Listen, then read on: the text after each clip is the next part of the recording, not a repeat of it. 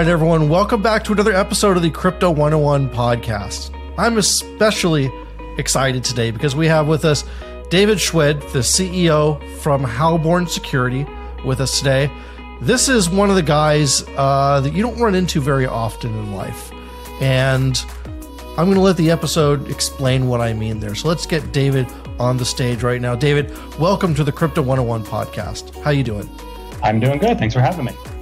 It's a pleasure to have you. I met you over at Solana Breakpoint last year, and we had the pleasure of just sitting down and chatting over a cup of coffee just about the markets, security, things in general. But before we get into all that stuff, give us a little bit about your background for our listeners that aren't familiar with you yet. What were you doing before you got into the crypto space?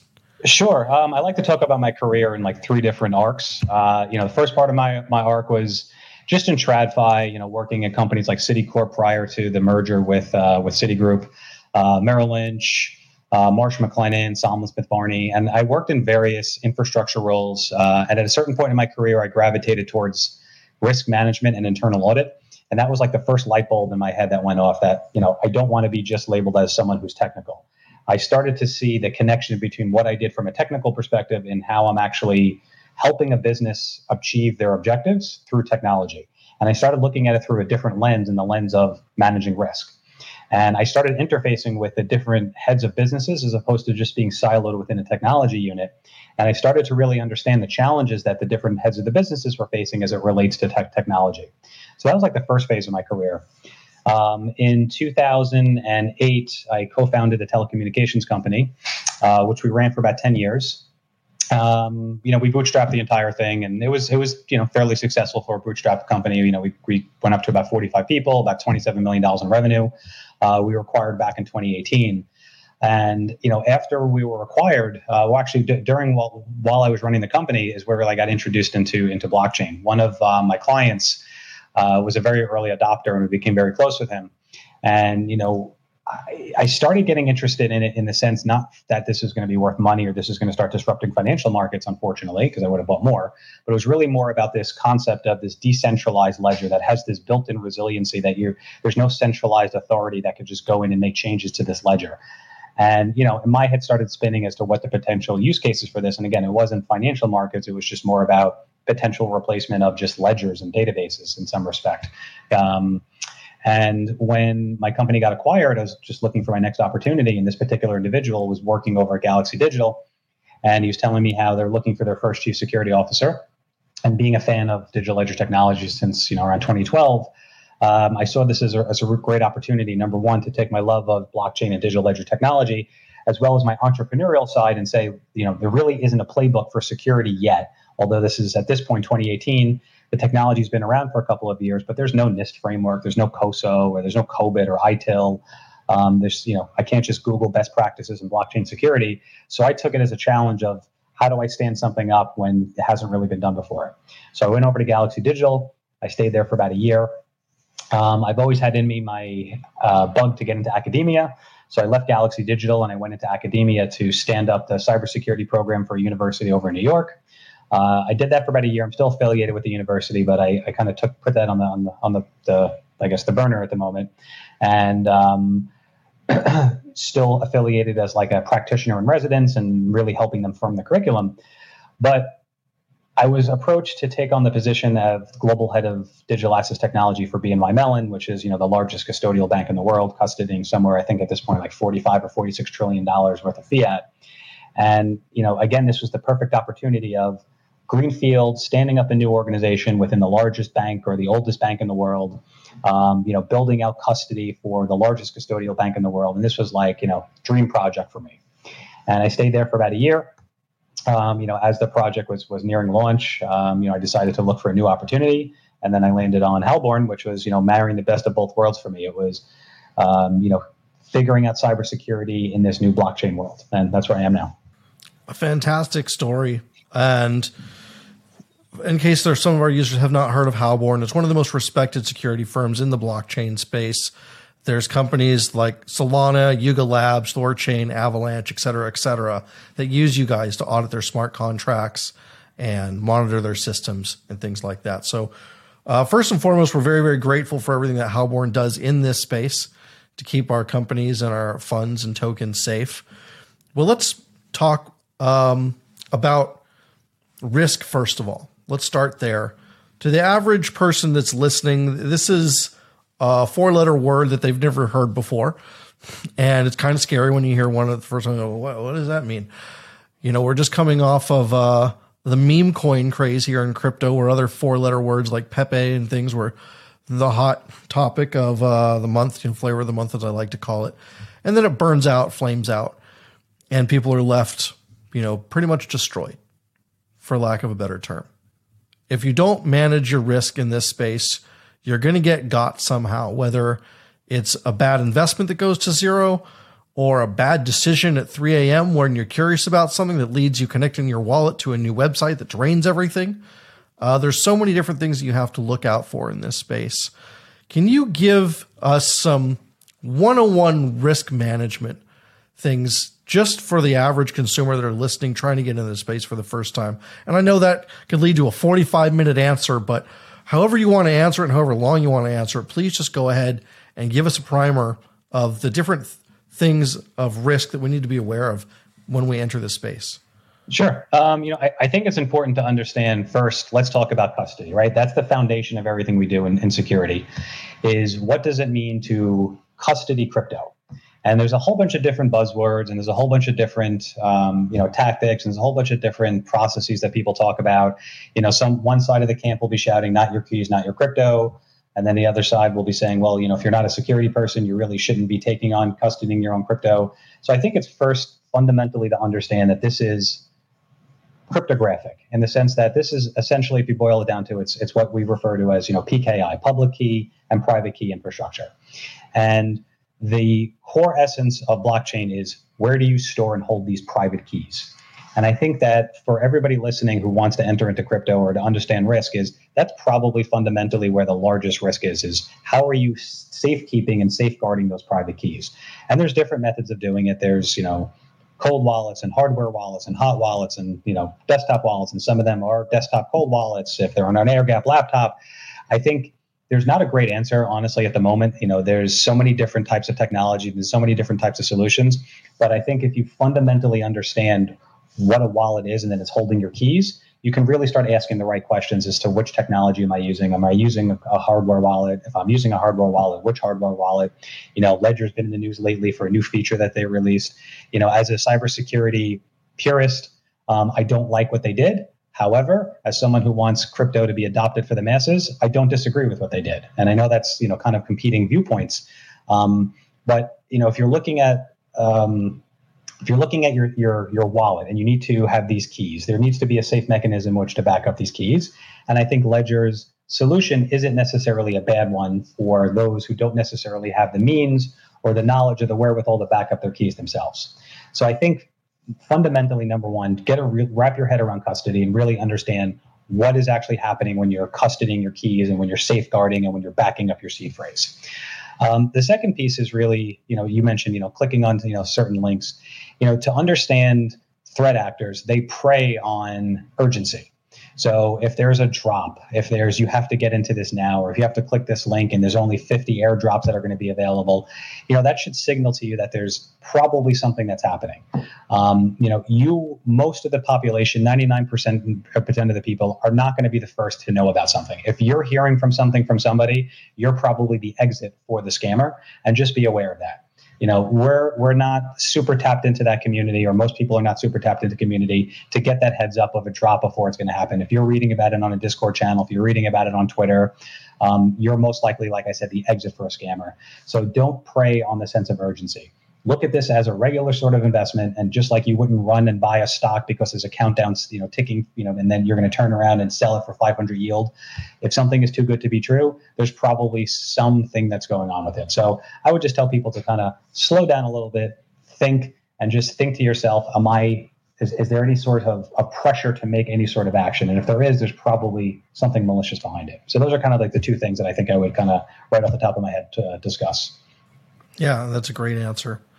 And let's talk a little bit more about custody, because we've got, you know, as you mentioned, the hardware wallets or, you know, cold wallets for retail, which is like a tiny little device that stores your private key on it, and you can lock it away in a safe or safety deposit box, depending on if you move around a lot. But there's other needs besides there. There's institutional custody for hedge funds and venture capital groups, but there's also banking security, like what you're building at BNY Mellon.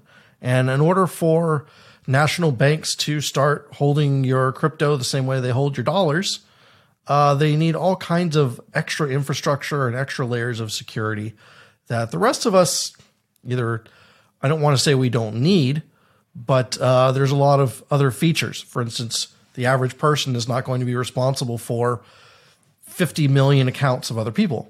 We don't have to have accounting features in place and checks for 50,000 employees that could potentially be touching these things. And that has to get built out for banks where, again, institutions maybe only need that for 10 people, but not 10 million. So where are we at in terms of development for banking grade custody software? What's the state of the union address for that? Yeah, it's a great question. And, just from my work at Halborn and, just in the roles that I sat at BNY, I could tell you that, all the banks are building. So whether they're utilizing, a technology provider, like a Fireblocks or a Copper, et cetera, like a BNY or State Street, or they're building something themselves, they're all building their versions of custody. And, one of the advantages of building or working with a bank from a custody perspective is, budgets, while I'm not going to say that budgets are not important, they're not necessarily like the top of mind. It's not, we only have X to build with, and let's build the best that we can do with X. So it's really more about how do we fundamentally build an architecture that is secure end to end. And while a lot of people focus specifically on the safeguarding of those keys, whether you're using MPC, multi-party computation, or you're using HSMs, hardware security modules, and I can get into, the differences between the two, or you're using a combination of the two, there's other points in which there's vulnerabilities within that architecture that I think banks are uniquely aware of. So, for example, if you're receiving client instructions of their destination address, or you're displaying, your deposit address as a financial institution, that's a potential threat vector that if I was a threat actor, that I would probably focus on before potentially breaching an HSM or, potentially breaking, key shares, amongst multiple different cloud providers or on-prem. So it's really understanding that, threat actors think in some respects, well, they're like water, right? They're going to go to the weakest point. And if you necessarily focus all of your attention on building out where am I safeguarding the keys, and you don't look at things like, well, how am I receiving the instructions? How is my code from a DevOps perspective or from a CI/CD perspective? How does it make its way from development to staging to UAT to production? That entire plumbing is also another piece of the attack vector. And the other piece too is insider threats, right? So if you identify multiple people within an organization and you look at, can they collude? Whether it's 3 people, 4 people, 5 people, the reality is there is going to be that number within any institution where if X amount of people got together and colluded, that they might be able to do something malicious. So you have to operate under that assumption that you're not necessarily fully protected from an insider threat if that group grows large enough. If you can get a group of 15 people that potentially have access to all your different environments that include the people that check the logs, you're always going to have that X amount of people. So it's really, number one, about also building detective type controls too. So a lot of people focus on preventative controls. How do I keep people out? I think you also have to operate under the assumption of somebody's going to be able to get in, and how do I detect that? And then how do I develop circuit breakers in order to potentially shut down your systems while you investigate while something's happening?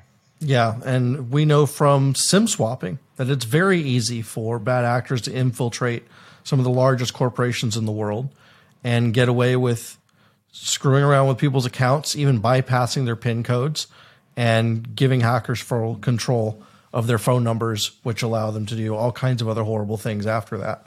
So yeah, you do have to build a system that you assume is operating within a hostile environment. And that can definitely take a lot of time and should take a lot of testing before it goes live.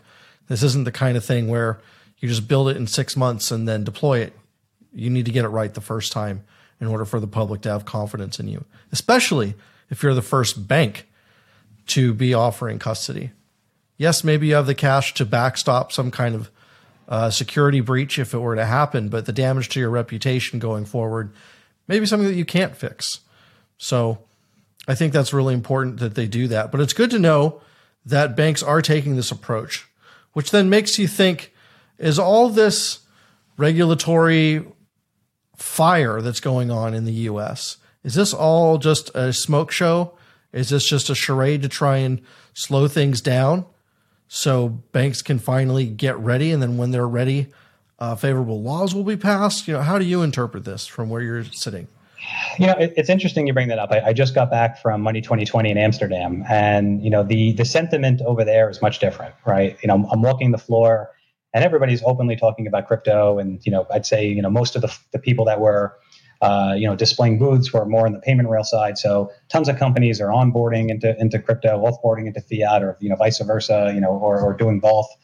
I think it really depends on the regulatory climate. So in Europe right now, with the passage of MiCA, you know, there is a clear pathway, not for everything, right? You know, they were, you know, noticeably absent on talking about DeFi, but there was a clear path forward for, you know, we refer to them as VASPs in the States. Over there, they're from, you know, crypto asset service providers.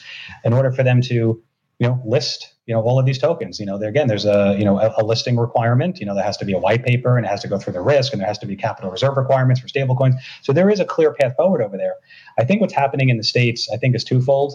I think it's a combination of they're cautious, and rightfully so, that they don't necessarily want to miss the boat on, you know, passing regulation. And then there's this onslaught of crypto, and then there's an adverse effect to the financial markets, because I think we have to recognize and understand that the regulator's job is to protect. And they feel at this point that maybe that they don't have enough knowledge, or they're still figuring things out. So at this point, the absence of regulation could just be them trying to figure things out, because, you know, any conversation that I've had with regulators, you know, they're not a no. It's, we have to figure this out. There's tons of questions being asked.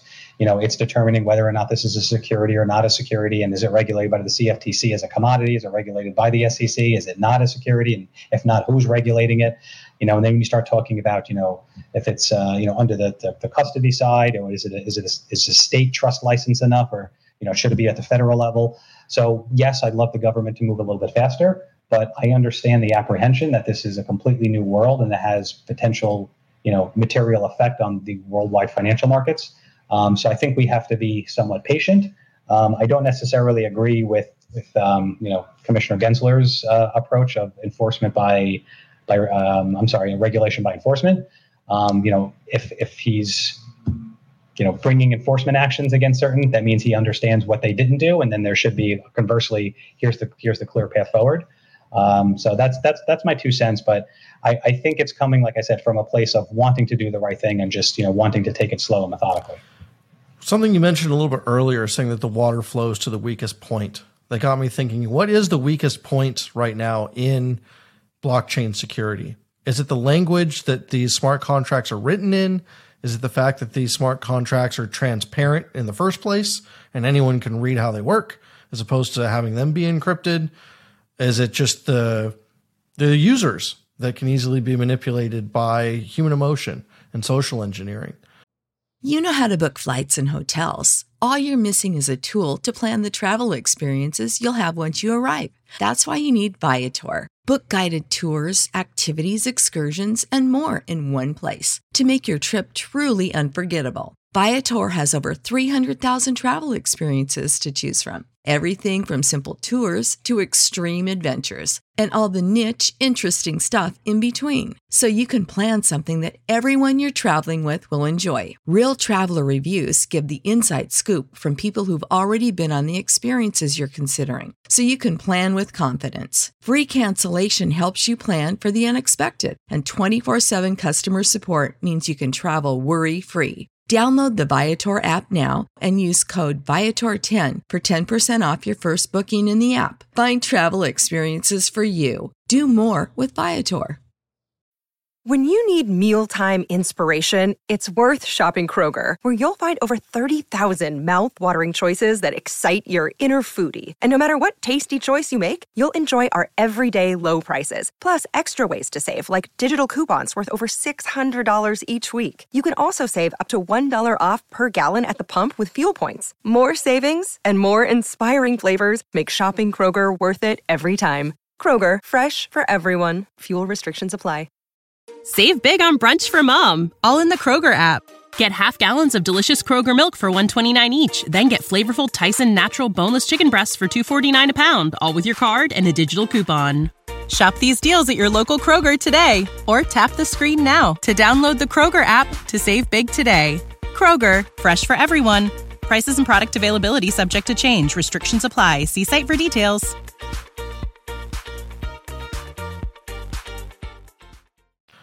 What's the biggest focus that we need to have as an industry to kind of shore up that this gap? It's a great question. Unfortunately, I don't think it's one particular. I think there's probably two or three. One is definitely people. I think operational security for a lot of small projects and even decently well-funded projects are lacking. There's a basic lack of understanding of how operational security should work. Just little things like telegraphing where you're going to be at a conference. Most of these projects are not necessarily taking custody as seriously as they should. So it's generally like a mix of, let me do a gnosis safe on some ledgers amongst the founders. And if you understand where the founders are going to be at any particular time, now you have, physically owning some of their machines. Most of these people are bringing their work laptops. So I think people and operational security are definitely one area. You bring up the openness of the blockchain, which is one of the great things about it. But yes, 100%. Having access to the source code absolutely gives threat actors a leg up than having a closed system. And I'm not necessarily saying one is better than the other, but I think there's a full sense of security in saying something's open source. I can't tell you how many times someone's like, oh, well, you should use Bitwarden over LastPass. Why? Bitwarden's open source. So my first question to them is, are you personally reviewing the code? Well, no, somebody else is. Who? I don't know, but I'm sure somebody else is, and I'm sure they would find the issues. And I'm like, there's a lot of assumptions, and I'm sure when you talk about open source. The second piece is I say, do you actually go to the repo and do you compile the code yourself? Well, no, what do you mean? I go, well, by saying it's open source, you have the source code. So you should be compiling that source code, and that's what you should be using. So you're using the executables that are provided by the organization while they're open sourcing the code. So I think people just have a basic lack of understanding when you say something's open source, what does that mean? But as far as the openness of the code, yes, the threat actors now have the actual source code that they can review and look for vulnerabilities. And then I think the third piece of it is just a lack of maturity, I guess, if you will, in some of these companies. And some of it comes down to budget. Again, I don't fault them if they have a, 3 to 5 to even a $10 million, seed round. They're not going to devote $5 to $10 million worth of security. So they're not necessarily going to go out and hire a 5 to 10 person cybersecurity staff. They're going to look for that unicorn of, CISO, who's also hands on keyboard, who's also a networking expert, who's also a source code reviewer, who's also a blockchain person, who also understands offensive security as well as being a, an amazing blue teamer. Like those people don't exist. And I think that's also the problem, too, is just we're not really setting the proper expectations when we're building out security. So as you mentioned, startups don't have millions and millions of dollars to throw at security when they're first getting started.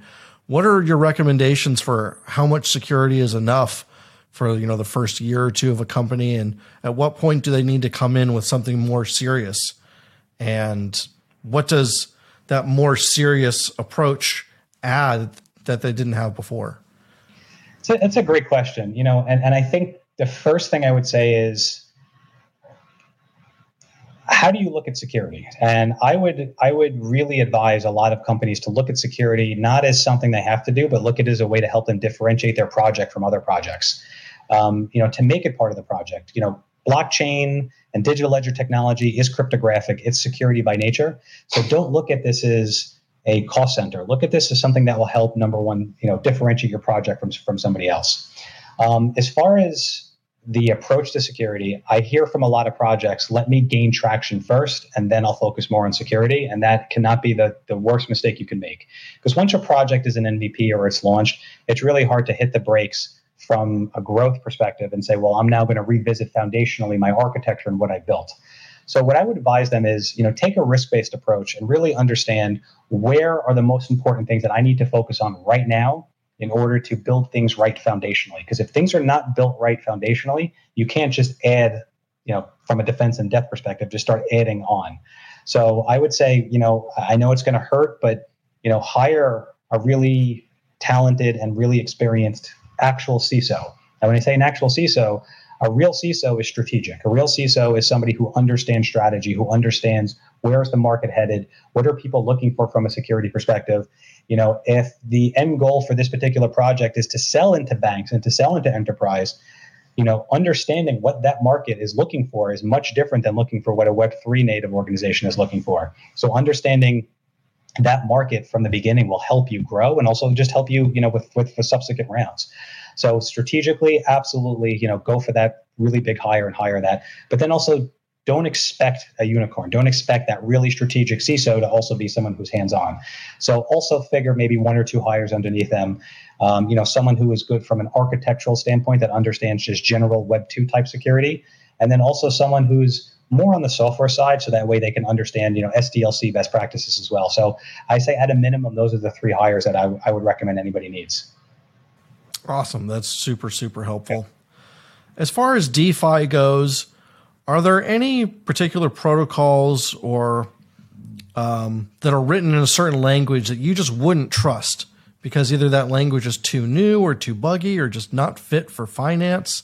You know, we've seen so many hacks that have come from either Solidity smart contracts or bridges to Ethereum or one blockchain or another, that it's really got me wondering, you know, is the code itself the problem?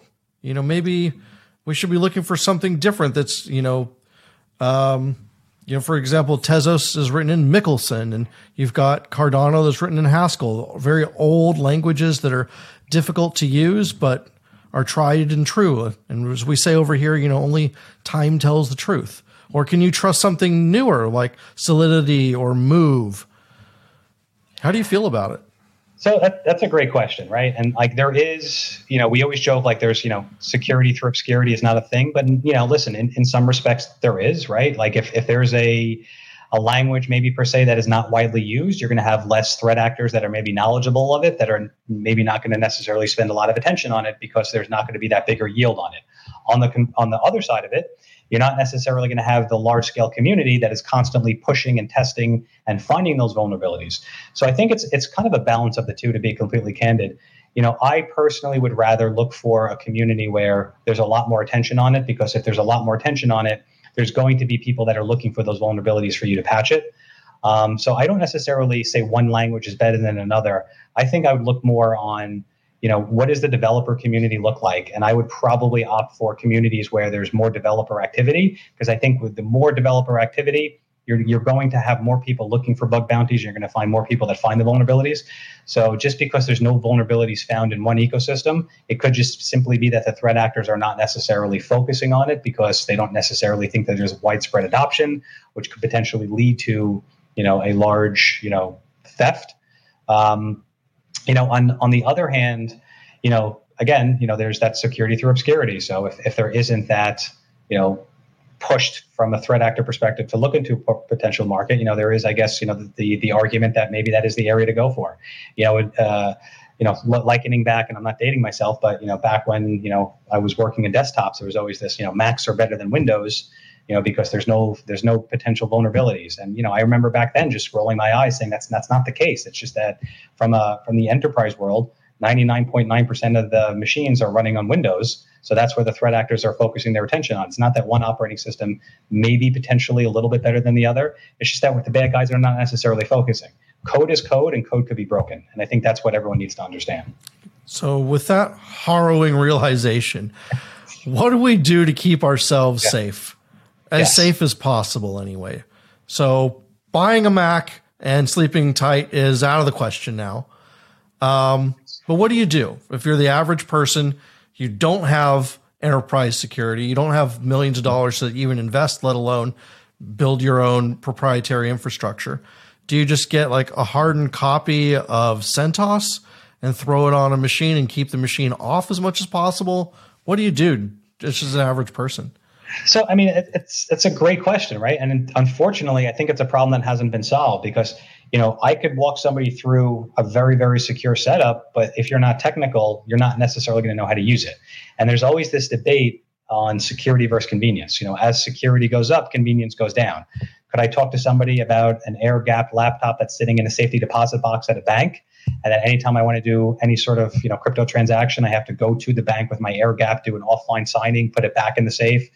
You know, potentially yes, but that from a convenience factor, that's not good. Can I go even further and say, you know, multiple safety deposit boxes and use multi-signatures? yes, that's even better. Now I've spread my, keys amongst multiple different, banks and physical security, and now I have to do offline signing in multiple geographic locations. But the convenience factor is now severely limited. And then on the other side of it, well, if I just keep everything on my phone and I could just sign my transaction, that's inherently more convenient because then I could just sign my transaction wherever I am. Well, now my keys are exposed 24/7 sitting on, a mobile device. So it's really finding that right balance between, what gives you that level of security to the point where you're not going to find workarounds from a convenience perspective. So I think the right answer for most folks is, again, assuming you want to go down the road of, adding, multiple layers of controls, which I highly recommend, and assuming you want to self-custody, is I would say, go down the multi-signature route, and then, have multiple hardware wallets, and I would say do offline signing. I think between those three, I think you're really going to significantly reduce your threat landscape. Now, again, when you start looking at hardware wallets, you're going to have people that say anything that has an antenna on it, you shouldn't be using. So if you're looking at a Ledger device, some of their devices have Bluetooth capability, which, again, adds to the convenience factor. But the security purists are going to tell you anything with an antenna has an additional attack vector. So, again, it's really, going down that model. And then obviously there's that other big hardware wallet, which has a side channel attack. So somebody has physical access to the device. They can, export your seeds. So it's really around this concept of defense in depth. How many different layers of controls can I put on top of it? So if I'm going to use multiple wallets, I'll always use that 25th seed word. Like I said, I always recommend using multi-sig, and then, keeping those wallets potentially in different locations, I think would be probably the best, assuming you're just macro holding and not necessarily doing trading every day. I think that would, again, significantly reduce the threat landscape, that coupled with offline signing as well. Those are all great suggestions. And I like to throw in a few of my own that I use as well. Yeah. I have a trading wallet and a holding wallet, and I don't trade with my holding wallet. I will move Ethereum from my holding wallet to my trading wallet and let that connect to other applications in DeFi just in case, because you just never know when you can get got. I've logged into a scam exchange before and had my funds drained. Thankfully, I had that set up, so my loss was only a couple $100 instead of my entire holdings. And just that's one simple thing. Yeah, it costs a few extra bucks in gas, but it's so worth it just to have that kind of setup. Like, it's like a wallet that you walk around with during the day. You wouldn't walk around with your entire bank account everywhere you go, would you? No, you just take what you need out with you. Absolutely. So two quick things on that. Number one, that's how most enterprise custody is. You have your cold wallet, and then you have it sweeping to the hot wallet before it hits the street. Because exactly for that purpose, you want to have that barrier where you're saying, 90% or 85%, whatever allocation from a risk perspective, I want to have in this, when I say defense in depth, it's cold wallet. So it's completely offline. And then you have, white rules saying that the cold wallet can only talk to your hot wallet, which then goes out. And then if I want to make a trade, that hot wallet is just replenished just enough in order to make that transaction out. So 100%. And then if you want to liken it to non-crypto, I do the same thing today with my ACH payments. I have multiple bank accounts, and anything that does an ACH draw on my bank account does not contain most of my money. And whenever I need to replenish that bank account that has my ACH pulls out, I wire money from one bank account to another bank account, and that's what's used to pull my ACH out. So it's the same type of setup that we've seen, in our Web2 world or our TradFi world that we can replicate into crypto. So 100% agree with your setup. Awesome. And there's another plugin I use as well to help me from avoiding that same pitfall that I ran into when I was new. And it's called Fishfort, Phishfort,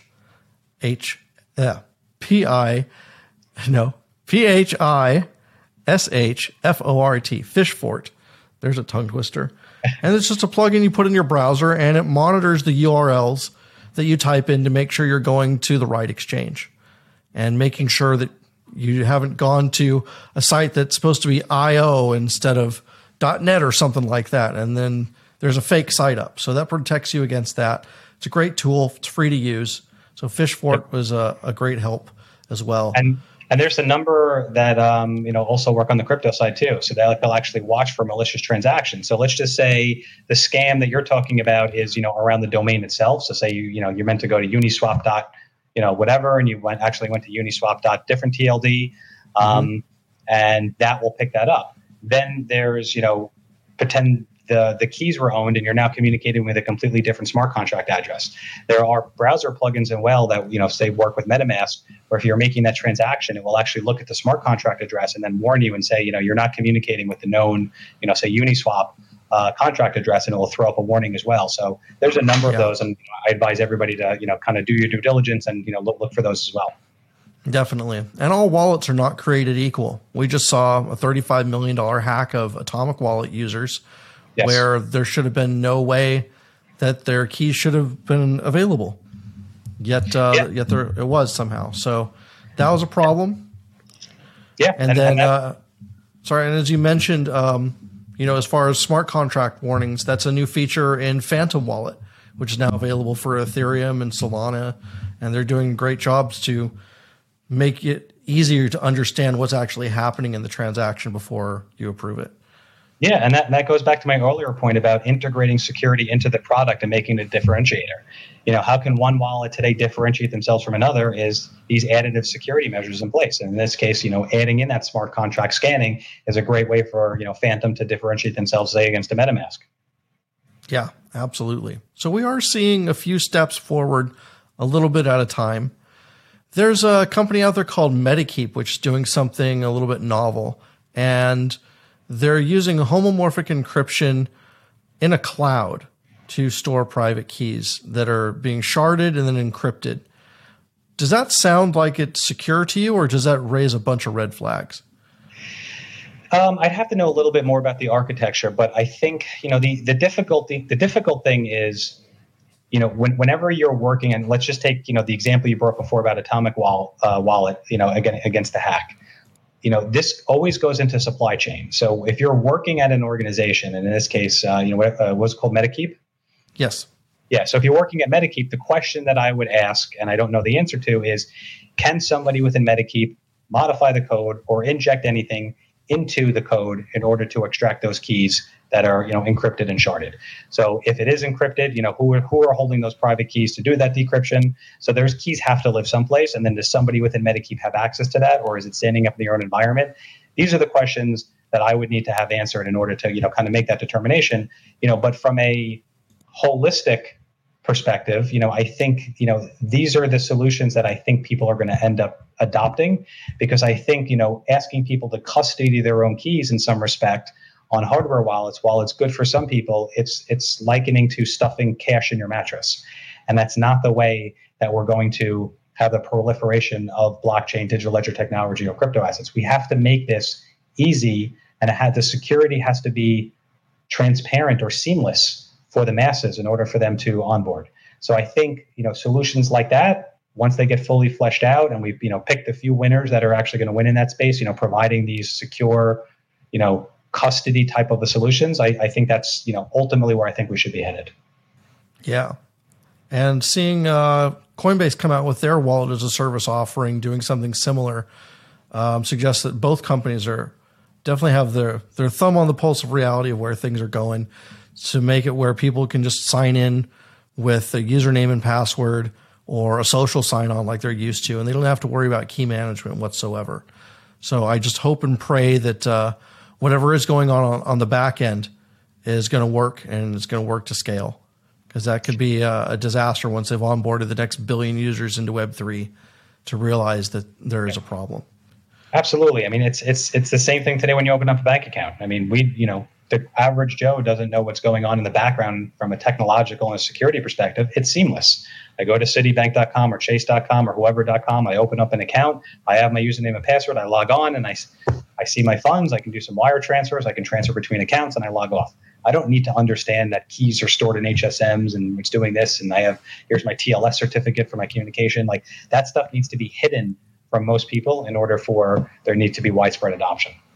Yeah, definitely. Well, before we let you go, David, is there anything else that's been on your mind in terms of, you know, watching the markets, watching the evolution in regulations and stuff? Are you feeling bullish or bearish for the rest of the year, just in terms of the growth of the crypto industry? I'm feeling bullish for a couple of reasons. One is, you know, just coming back from Money 2020, seeing what's happening in APAC. The rest of the world is adopting crypto. And then even in the States, like I said, you know, the enterprises that we're talking to or the Web3 natives, everybody's still building, even though it's, you know, a bear market. You know, people aren't turning their, you know, back to crypto. It's really more about build and wait for regulation to come. I don't think anyone's thinking it's not coming. I think people think one way or another, there's going to be regulation in the United States. And I think once that happens, I think, you know, the people that are building are just building and ready for waiting for that to happen. So I am probably more bullish than I've been in the last 6 months than after coming back from that conference. That's great to hear. David, thanks so much for sharing your thoughts with us for the last 40 minutes. Where can we follow you and where can we follow Halborn for more insight? Sure. Halborn.com. And, you know, I'm on LinkedIn and on Twitter at DSchwed. So if anybody wants to connect with me, you know, it's a really friendly community. So if anybody has any questions and wants to just reach out for, you know, just general advice or just for networking, you know, I'm always willing to take a chat with everybody. Really, really appreciate your transparency and everything you're contributing to this space. And we look forward to having you on again sometime down the road. All right. Thanks for having me. Appreciate it. Anytime. And thank you so much for listening to this episode of Crypto 101. We'll be back later next week with another awesome guest.